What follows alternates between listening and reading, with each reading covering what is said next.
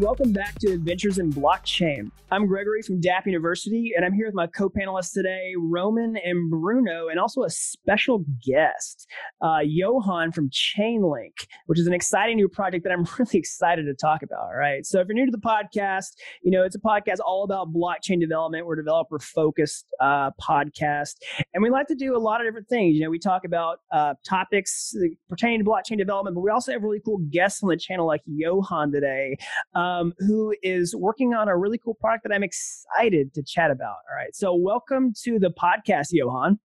Hey, Gregory. Thanks for having me. Awesome. Yeah, we've got our co-panelists, Roman and Bruno here. They're going to be chiming in, asking questions. So really quickly, you know, tell me your elevator pitch, right, for what you guys do over at Chainlink, because this is, you know, a project that has gotten a huge spike in attention lately. And, you know, I want to know why. And kind of tell us what you guys are doing over there. For sure. Yeah. So to explain Chainlink, it's easier to go back to the definition of smart contracts and their utility. So smart contracts are a form of digital agreements that's deterministic and self-executes, which means whenever you get the right triggers, your contract will execute and you'll get the output you were expecting. Now, these properties in the real world have huge value. Just imagine if you had insurance contracts which would auto-execute without having to do the settlement, without having to take proofs for everything, you know, like just imagine you have derivatives contract which auto-executed and which were super reliable. That's a great value prop for enterprises, right? Right. But currently, to do this on the blockchain, you need data. You need outside data, real-world data.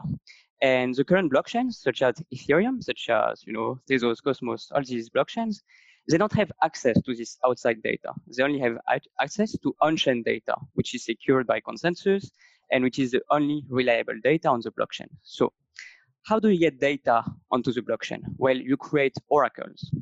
And these oracles will have to fetch data from the real world, from API endpoints, and feed this data to smart contracts. And the gist of it is that these oracles are not part of the consensus mechanism. They are a third party. So you have to trust them in some way. You have to make sure that this data that's coming into your smart contract is reliable, is secure, and that the actors which are providing it have the right incentive to provide the right data. So that's what we are doing at Chainlink. We are building a decentralized oracle network, which ensures that these oracles which are feeding you data are as reliable and as secure as possible. Right. Totally. Yeah, that's a great explanation. So for anyone that's, you know, new to the blockchain space, you know, let's just kind of clarify that a little bit, right? So, you know, Johan was talking about smart contracts being, you know, this amazing mechanism that can exist on the blockchain that, you know, it's basically code that you know is going to work every time. And it models a real world contract, you know, like this insurance settlement. But the problem is, you know, how do you know that an event happened, right? How do you know that, you know, this event that, you know, caused this insurance contract to be called even really happened. So you need data from the real world, and this is a problem on the blockchain. So let's kind of dig into that just a little bit. You know, you mentioned it from a high level, but since we were talking to developers here, like, why can't you just make an API call from a smart contract? Well, you need a piece of middleware first. So this piece of middleware is an oracle. Now, spinning up an oracle is not too hard, right? You can have a centralized oracle which will feed data into your smart contract. Now, the issue with having one single centralized oracle is that it's a single point of failure. Now, the reason we want to use smart contracts is because they are safe, they are deterministic, right? They have super nice properties.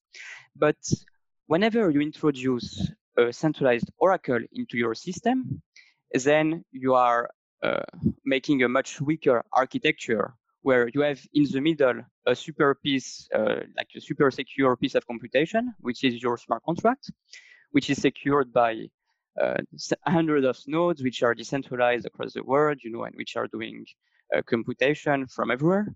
And then you have one centralized oracle, which is feeding you data.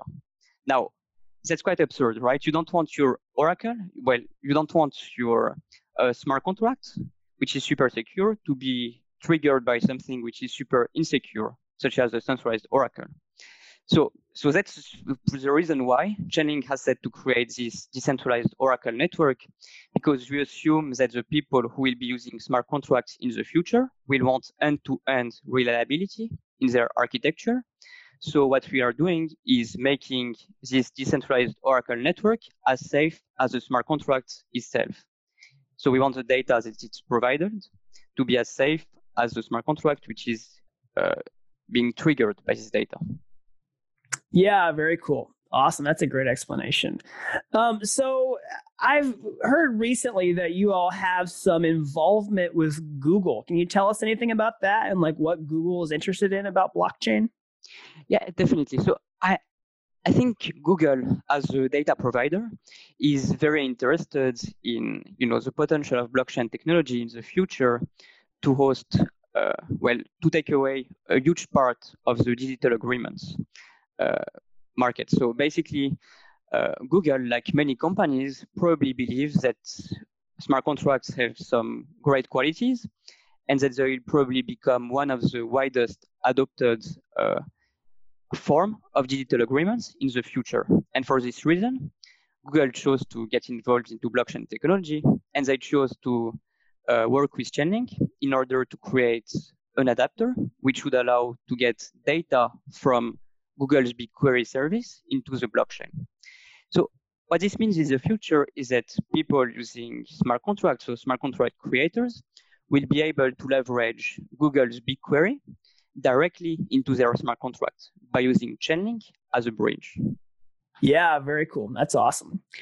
So what, are you guys using Chainlink in production with any projects that we might have heard of? So currently, we're working with a multitude of projects to get them to start using Chainlink on mainnet. Now, we have a big number of people who are working and who are interested in integrating us. So a number of integrations are currently underway, and they will be announced in the coming weeks. But what's sure is that we are currently on mainnet. We currently have a big number of Oracle nodes supporting our network, which means that these nodes are able to provide data to smart contracts. So all the architecture is set up.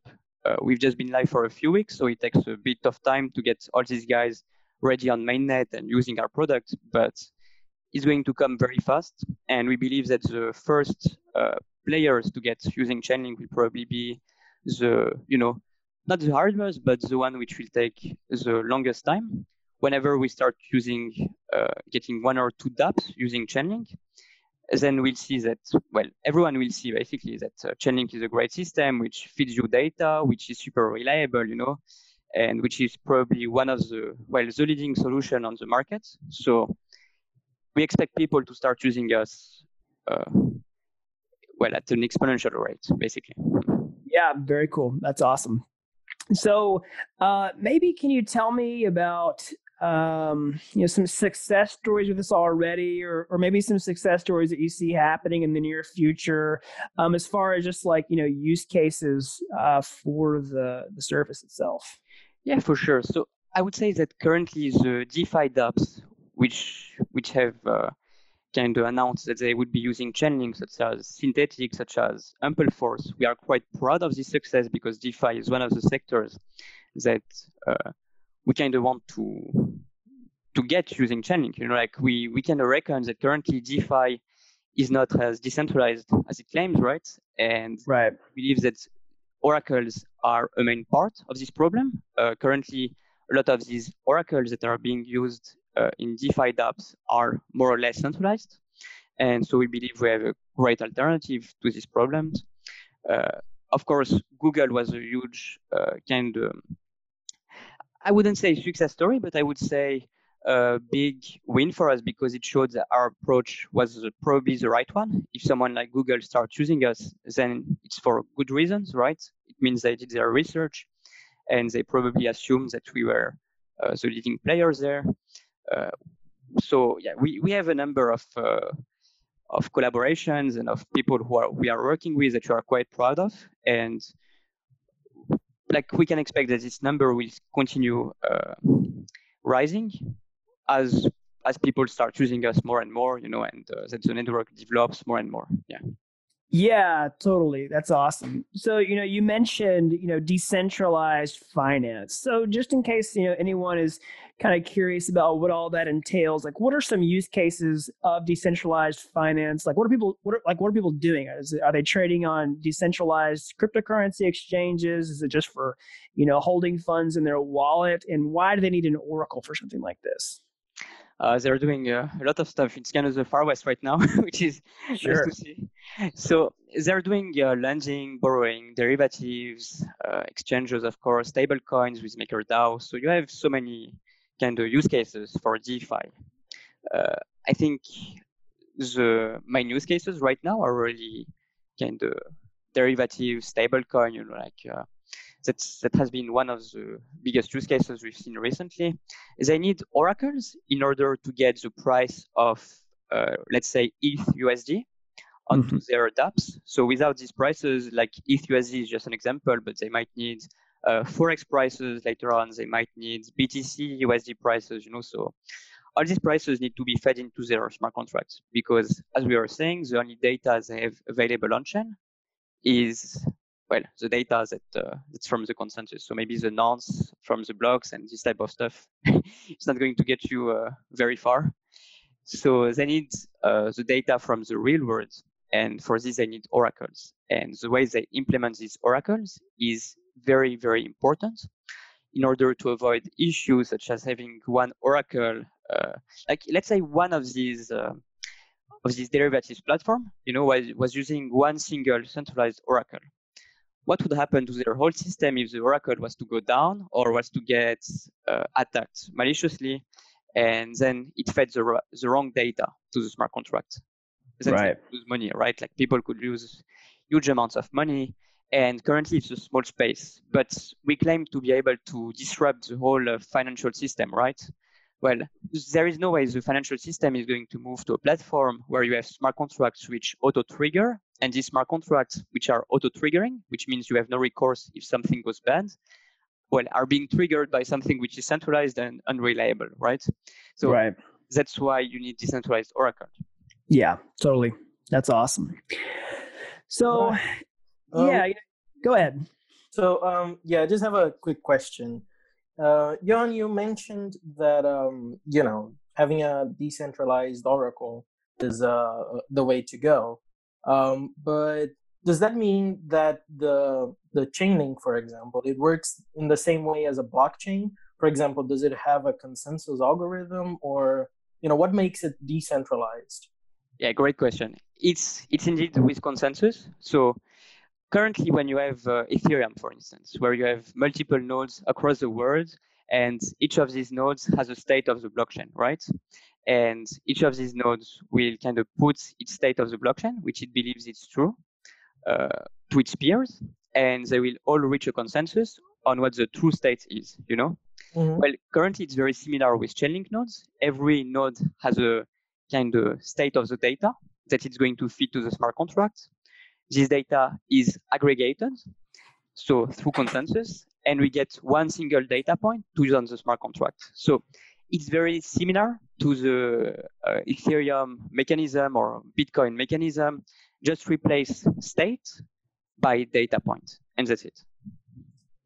Awesome. That's very interesting. So can you tell us about the consensus algorithm that you use?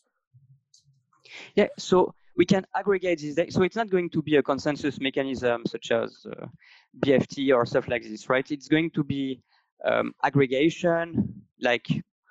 So the person creating the smart contract will decide on the weight that node operators will have. So a node operator might be more reputable than another one, so he'll decide to have more weight than the other. And then he'll decide on what kind of aggregation he wants. So it can be average, it can be median, so you can have multiple sorts. Awesome. That's really cool. Yeah. We believe it offers a lot of kind of freedom to developers to go with the approach they are the more comfortable with, and they believe is the most secure. Yeah, very cool. Awesome. Thanks for that. So, you mentioned earlier that you saw chain link potentially, growing exponentially in the future. What does that path look like for you all? And, where do you see, just what does that look like? Yeah, definitely. So I think Chainlink will probably grow as the smart contract and the blockchain ecosystem grows. So it's very obvious that smart contracts will need real-world data in order to function. And it's also real obvious if you look ahead enough that smart contracts will probably become the leading form of digital agreements in the future because the guarantees they offer are so much, better than what currently exists in the market, right? Yeah. So what we can say is that Chainlink will probably be the gateway for smart contracts to get data from every API endpoint that's imaginable in the future. And the way it looks like is currently we are seeing, a very small industry, right? However, Chainlink will probably start growing by getting more and more people to work with. And once we got more people, they'll see what a nice system we've created, that we are creating real standards for the blockchain industry. And progressively, we get more usage as we get more adoption for smart contracts, right? So that's the way it will go. Yeah, totally. So you see Chainlink as, an organization to help spread the adoption of blockchain and smart contract uses. Yeah, exactly. Yeah. So as smart contracts grow and as our industry grows, they need real-world data in order to function, and Chainlink will provide this real-world data. Awesome. Yeah, very cool. So you said that, Chainlink is here to help the adoption of blockchains and, make it easier to work with blockchains and achieve, our goals. Can you tell us more about what are the blockchains that Chainlink, integrates to or relates to? Yeah, definitely. So currently we are live on mainnet on Ethereum only. However, we are planning to work with a bunch of other blockchains. So we want to support the main platforms. So currently we are working with Polkadot, we are working with Hedera Hashgraph, we are working with a big number of blockchains, probably too many to say now. So yeah, we really are not very... we want to support any platform which shows value in our eyes and we believe could get adoption in later stages. That's it. So we are blockchain agnostic. Awesome. That's really cool. And what about the other side? Say I'm a developer. I want to use Chainlink. Do I need to use a specific language or framework, or do you support just anything? Yeah, definitely. So Solidity developers. So currently Chainlink will be integrated into smart contracts, right? So on Ethereum, it's only Solidity. We created some very easy to use classes in order to easily implement Chainlink functions. So for instance, if you want to get to create a request, you just do build Chainlink request, and you send the right arguments. We made it super easy and intuitive for developers to build. We created a kind of Solidity framework, which makes it incredibly high level to create requests and to send a request to data provider to oracles. Yeah.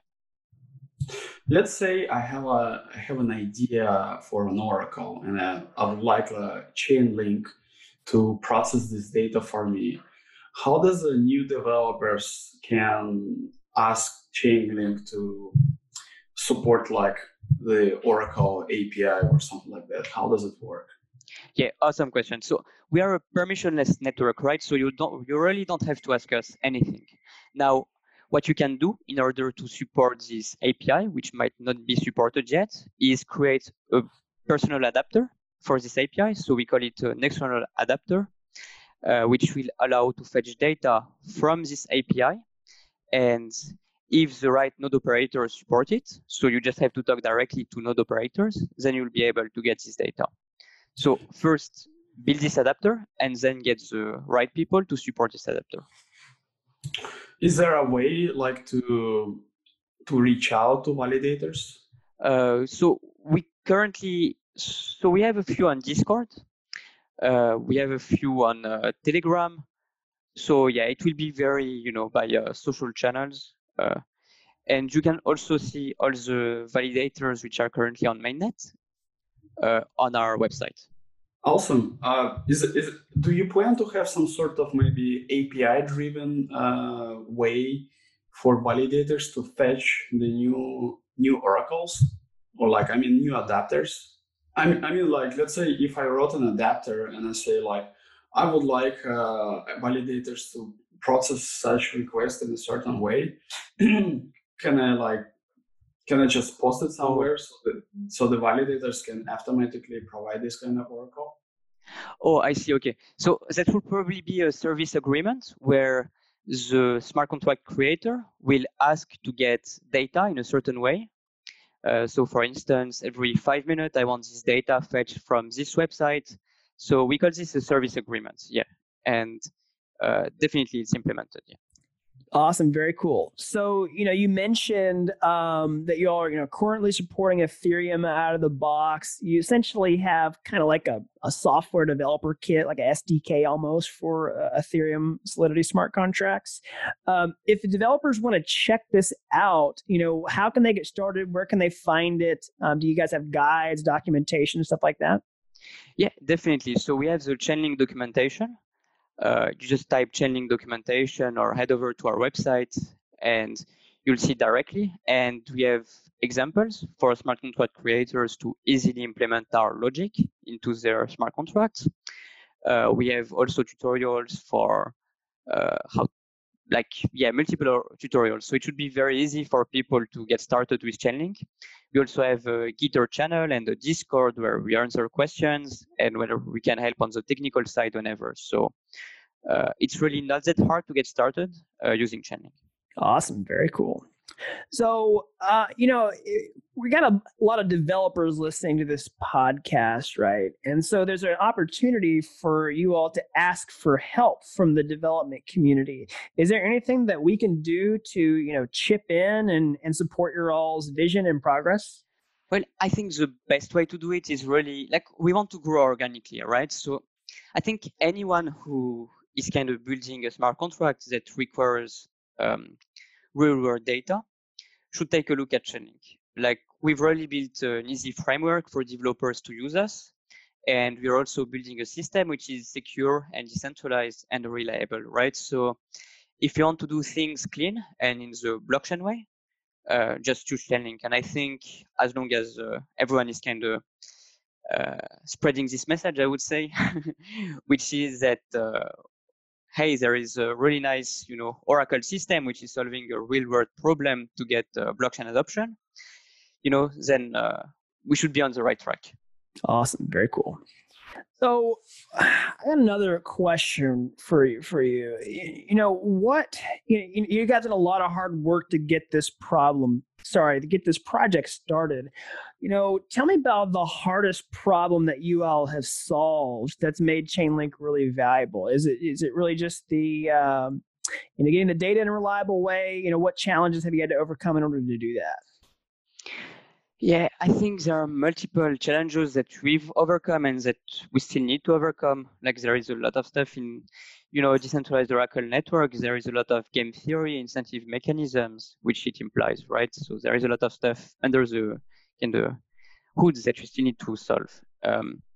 Now, I would say something that we are really doing, I would say, very well, and where we're creating a standard is creating a piece of middleware which can connect to any API endpoint in the world. That's not a very easy task, right? You need to create something that's modular enough to connect to any kind of possible data that could be kind of fetched from every system in the world, right? So that's not a trivial task, and we've built something modular enough to be able to do it. So that's really a challenge I think we can be proud of achieving.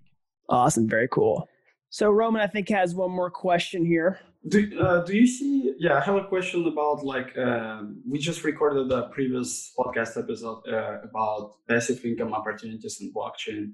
So I'm wondering if there are ways that you can see for developers to build some solutions on Chainlink that will enable them to have some sort of passive income. Do you know any of them? Yeah, I mean, I would say mostly node operators will probably start earning income if they have the right reputation, if they have kind of the right system in place. Then they'll probably get a lot of attention from smart contract creators and will start getting requests for data for their nodes. So node operator who has a great reputation, you know, who's providing multiple data sources and who has a big number of nodes running, you know, so it's secure and it's providing multiple data points. Then they'll probably get a large shift of requests from dApps, and these requests will allow them to get paid whenever they fulfill these requests, right? So it's an economic system. So smart contract creators need data. They send requests to node operators, and these node operators fulfill these requests and get paid in exchange. Yeah, that's very cool. Awesome. Yeah. yeah, totally. I think that's a really cool way. So, you know, we talked about this as a passive income source. I mean, how active actually would something like this be? Because it sounds like, you know, you're trying to get people to use your data source, and, you know, is there going to be kind of maintenance and upkeep as far as adding new data sources and stuff like that?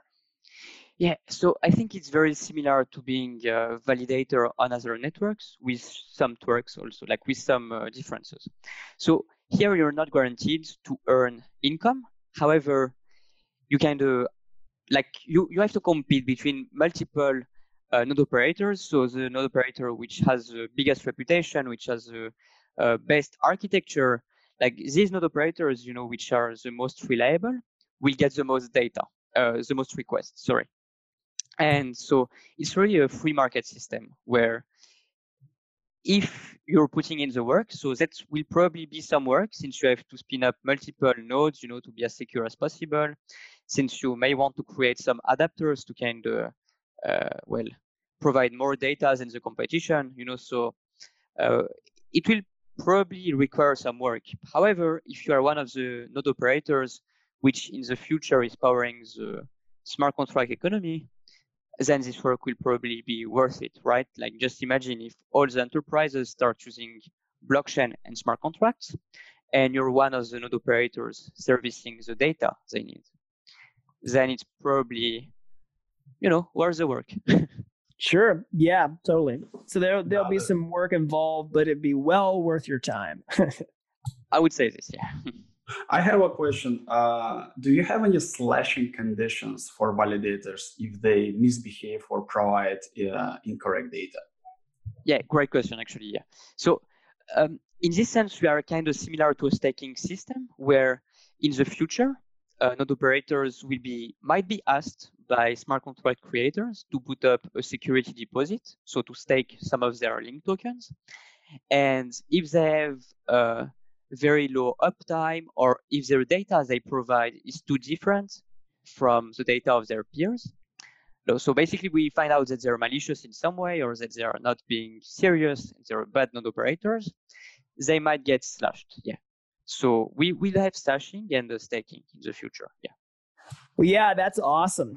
Well, Johan, this has been a great conversation. Before we start, you know, winding things down, is there anything else that you want everyone listening to know about Chainlink, or where you're headed? Like, is there any takeaways that we haven't covered yet?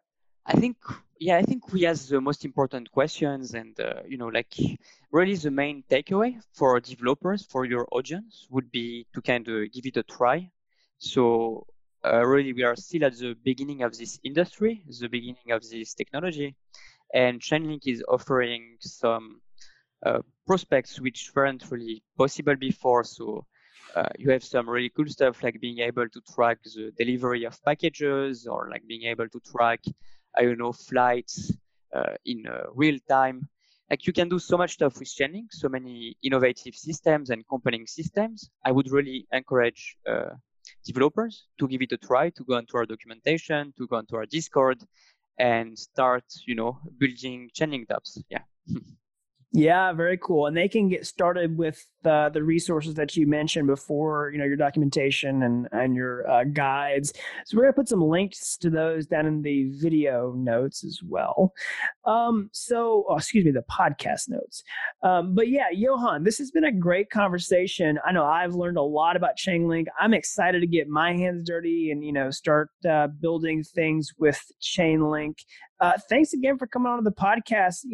If people want to learn more about, you or Chainlink, or, are you on social media? Is Chainlink on social media? You mentioned the Discord channel, but are there any other resources that they can find? Yeah, definitely. So definitely follow us on Twitter. We have a Telegram. We have a Reddit to start, getting along with the community. We have a Discord. So we have all of this stuff. And if they want to learn more about us, we have a large array of YouTube videos. We have our documentation. And of course, anyone is free to reach out to us, and we answer very fast usually. Yeah. Awesome. Very cool. Well, again, thanks for coming on the podcast today, Johan. It's been a great episode. I'm going to go ahead and call this one for today. So everybody, go check out Chainlink. Go check out those resources in the podcast description. All right. Until next time, thanks so much for listening to Adventures in Blockchain. Bandwidth for this segment is provided by CacheFly, the world's fastest CDN. Deliver your content fast with CacheFly. Visit CACHEFLY.com to learn more.